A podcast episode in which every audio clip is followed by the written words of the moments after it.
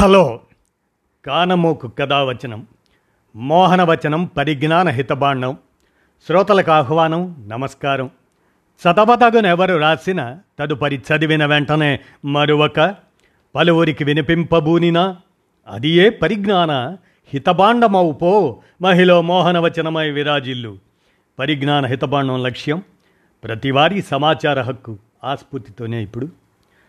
Doctor Devaraju మహారాజు విరచిత అంశంగా నలభై ఎనిమిదవ వర్ధంతి స్మరణ సానుకూల నాస్తికత్వ నిర్మాత గోర అనేటువంటి అంశాన్ని ఇప్పుడు మీ కానమోకు కథావచనం శ్రోతలకు మీ కానమోకు స్వరంలో వినిపిస్తాను వినండి. సానుకూల నాస్తికత్వ నిర్మాత గోర. ఇక వినండి. నాస్తికత్వం నిర్మాణాత్మక జీవన విధానం అన్న గోర. జులై ఇరవై ఆరు ఇరవై ఇరవై మూడున నలభై ఎనిమిదవ వర్ధంతి గోరా గారికి ఆ సందర్భంగా నలభై ఎనిమిదవ వర్ధంతి స్మరణగా డాక్టర్ దేవరాజు మహారాజు విరచిత అంశం ఇది. ఇక వినండి. దేవుడు అబద్ధం మనిషిలో నీతి పెరగాలంటే అతని మనసులో దైవ భావన పోవాలి. ప్రజల మధ్య జాతి మతం కులం పేరుతో విషం పెరుగుతూ ఉంది. దానితో విద్వేషాలు పెరుగుతున్నాయి. దేవుడు కర్మ పునర్జన్మ ఇలాంటి భావాలు పోతే మనిషి మతస్థుడిగా కాకుండా స్వచ్ఛమైన నీతిమంతుడైన మానవుడిగా మిగులుతాడు. ప్రజల మధ్య అడ్డుగోడలు ఉండవు. అందరం ఒకటే అన్న భావనలోకి వచ్చినప్పుడు సోదర భావం దానంతట అదే వెళ్ళి విరుస్తుంది ప్రేమ ఆప్యాయత ఒకరికి ఒకరం ఉన్నాము అన్న ధీమా పెరుగుతుంది అనేవి గోపరాజు రామచంద్రరావు అదే గోరాగారు ఆ గోరాగారి ఆలోచనలు అవి. ఎవరి గోర? తెలుగు ప్రజలకు ఎందుకు ప్రియతముడయ్యాడు? మూఢనమ్మకాల్లో మునిగిపోయి ఉన్న ఈ దైవ కేంద్ర సమాజాన్ని మానవ కేంద్ర సమాజంగా మార్చడానికి జీవితాంతం కృషి చేశాడు. వృక్షశాస్త్ర అధ్యాపకుడు స్వాతంత్ర సమరయోధుడు గాంధీజీ అనుచరుడు జాతీయ స్థాయి కాంగ్రెస్ కార్యనిర్వాహకుడు. అస్పృశ్యత నివారణకు ఆర్థిక సమానత్వ సాధనకు కృషి చేస్తూనే ప్రజల్లో కుల మత తత్వ నిర్మూలనకు నడుం బిగించిన కార్యకర్త. సమిష్టి సహపంక్తి భోజనాలను నిర్వహిస్తూ జనాన్ని మతాంతర వివాహాల వైపు నడిపించిన కార్యశీలి. దేశంలో ఉన్నత విద్య సులభంగా అందుబాటులో లేని రోజుల్లో దానికోసం తపించి శ్రమించి స్నాతకోత్తర పట్టా సాధించిన వైజ్ఞానిక విద్యార్థి. ఉన్నత విద్యావంతుడై కూడా తన సుఖం తాను చూసుకోకుండా జనం కోసం జనం మధ్యలో తిరుగుతూ వారిలో వివేకాన్ని పెంచిన బాధ్యత గల పౌరుడు. ఘోర నవయువకుడిగా ఉన్నప్పటి నుండే అంటే దేశానికి స్వాతంత్ర్యం రాకముందు నుండే సామాజిక కార్యాచరణకు పూనుకున్నారు. అనతి కాలంలోనే ఆయన చేపట్టిన సానుకూల నాస్తికత్వం. అదే పాజిటివ్ ఎథిజం. ఆ ప్రచారం అనేక మందిని ఆకర్షించింది. స్వచ్ఛందంగా అనేక మంది ముందుకు వచ్చి ఆయన కార్యకలాపాల్లో పాలు పంచుకున్నారు. క్రమంగా వాళ్ళే వాలంటీర్లై ఆయనకు తోడు నిలిచారు. ఒడిశా రాష్ట్రం గంజాం జిల్లా ఛత్రపురంలో గోరాగారు పంతొమ్మిది వందల రెండు నవంబర్ పదిహేనున జన్మించారు. వీరి తల్లిదండ్రులు రాజ్యలక్ష్మి వెంకట సుబ్బారావు. పుట్టింది ఉన్నత వర్గంలోనైనా ఆయన దానికి ఎన్నడూ విలువ ఇవ్వలేదు. పైగా కుల మతాల అడ్డుగోడలు తొలగించడానికే ఉద్యమించారు. పర్లాకిమిడిలో ప్రాథమిక విద్య పిఠాపురం రాజా కళాశాలలో ఇంటర్మీడియట్ చదువు పూర్తి చేసి మద్రాస్ తమిళనాడు ప్రెసిడెన్సీ కళాశాలలో డిగ్రీ మాస్టర్ డిగ్రీ పూర్తి చేశారు. విద్యార్థి దశలోనే విజయనగరానికి చెందిన సరస్వతిని పెళ్ళి చేసుకున్నారు. అప్పుడు ఆమె వయస్సు పదేళ్ళు మాత్రమే. గోరా అనేక చోట్ల అనేక ఉద్యోగాలు చేశారు. మధురలోని మిషన్ కళాశాలలో తొలుత అధ్యాపకుడయ్యారు.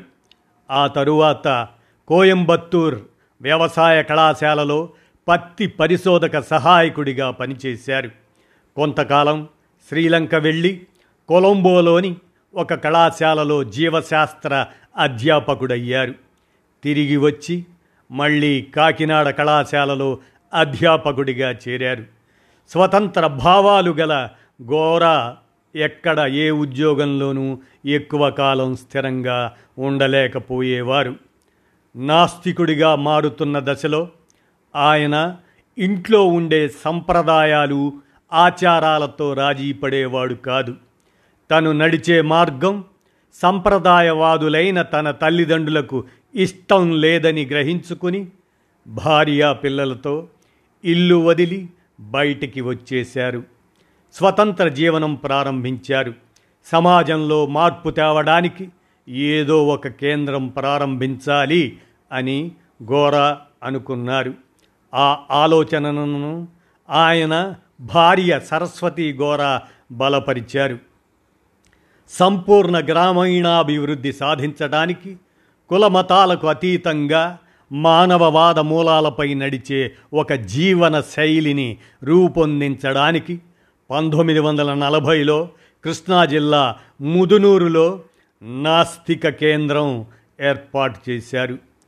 గాంధీజీ కోరిక మేరకు పంతొమ్మిది వందల నలభై నాలుగులో అఖిల భారత కాంగ్రెస్ ఆర్గనైజర్గా అలహాబాదు ఢిల్లీలలో పనిచేశారు. స్వాతంత్ర సమర యోధునిగా పనిచేస్తూనే సామాజిక ఆర్థిక సమానత్వానికి వయోజన విద్యా వ్యాప్తికి కులమతాల నిర్మూలనకు అస్పృశ్యత నిర్మూలనకు దళితుల ఆలయ ప్రవేశానికి కులాంతర మతాంతర వివాహాలు జరిపించడానికి నిరంతరం కృషి చేశారు. ఘోర. నాస్తిక కేంద్రం ముదునూరు నుండి పనిచేస్తున్నప్పుడే దేశానికి స్వాతంత్రం వచ్చింది. కేంద్రం కార్యకలాపాలను మరింత విస్తృతపరచడానికి దాన్ని విజయవాడకు మార్చారు. ప్రపంచ హేతువాద నాస్తిక ఉద్యమాలకు గోరా స్థాపించిన ఆ నాస్తిక కేంద్రమే కేంద్ర బిందువయ్యింది. పంతొమ్మిది వందల డెబ్భై రెండులో తొలి ప్రపంచ నాస్తిక మహాసభలు విజయవాడలో నిర్వహించిన ఘనత గోరాగారిదే అప్పుడు ఆయన వయస్సు డెబ్భై సంవత్సరాలు. భారత గ్రామీణ సమాజంలో ఎలా మార్పులు తేవాలి అనే అంశంపై ఉపన్యసిస్తూనే పంతొమ్మిది వందల డెబ్భై ఐదు జూలై ఇరవై ఆరున అనగా నలభై ఎనిమిది సంవత్సరాల క్రితం గోరా తుది శ్వాస విడిచారు. రెండు వేల రెండులో గోరా గారి శత జయంతి సందర్భంగా భారత ప్రభుత్వం తపాలా బిళ్ళ విడుదల చేసింది. గోరా మరణానంతరం ఆయన శ్రీమతి సరస్వతి గోరా నేతృత్వంలో ఎన్నో కార్యక్రమాలు నిర్వహించబడ్డాయి. పంతొమ్మిది వందల ఎనభైలో రెండవ ప్రపంచ నాస్తిక మహాసభలు కూడా విజయవాడ కేంద్రం ఆధ్వర్యంలోనే నిర్వహించారు. రెండు వేల ఆరులో సరస్వతి ఘోర మరణం తరువాత ఇరవై ఇరవైలో నాస్తిక కేంద్రం ఎనభై సంవత్సరాల మహోత్సవాలు జరుపుకుంది. ఊరికే ఉపన్యాసాలు ఇవ్వడం కాకుండా ఘోర కార్యాచరణలోకి దిగి చూపించారు. గ్రహణ సమయంలో గర్భిణులు బయట తిరిగితే గ్రహణం మొర్రి రాదు అని తన భార్య గర్భిణిగా ఉన్నప్పుడు తప్పనిసరిగా బయట తిప్పేవారు.